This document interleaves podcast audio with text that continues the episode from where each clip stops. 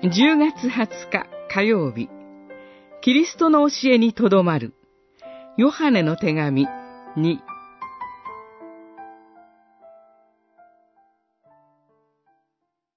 誰であろうと、キリストの教えを超えて、これにとどまらない者は、神に結ばれていません。その教えにとどまっている人にこそ、御父も、御子もおられます。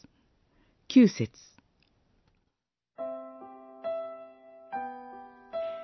イエス・キリストの十字架の愛は、どこまでも愛し、どこまでも受け入れ、どこまでも与える、無条件の愛です。この愛を知った信仰者たちは、主イエスの愛を模範として、互いに愛し合う愛にとどまって歩むように教えられています。ところが、教会の中には、福音に生きることをせず、キリストの教えと愛に従わない者たちがいました。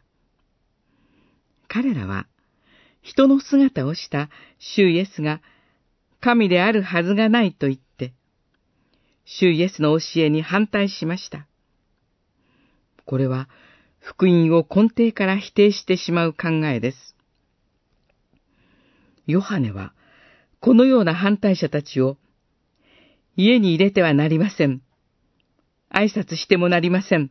と言って、厳しく戒めました。生まれたばかりの教会が破壊されてしまうことを、ヨハネは恐れたのです。福音を曖昧にしては、教会の命も真の交わりもありません。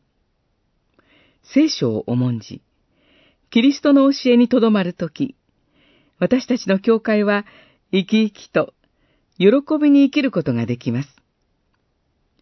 再び来られる救い主、イエス・キリストを待ち望む教会として、しっかりと立つことができるのです。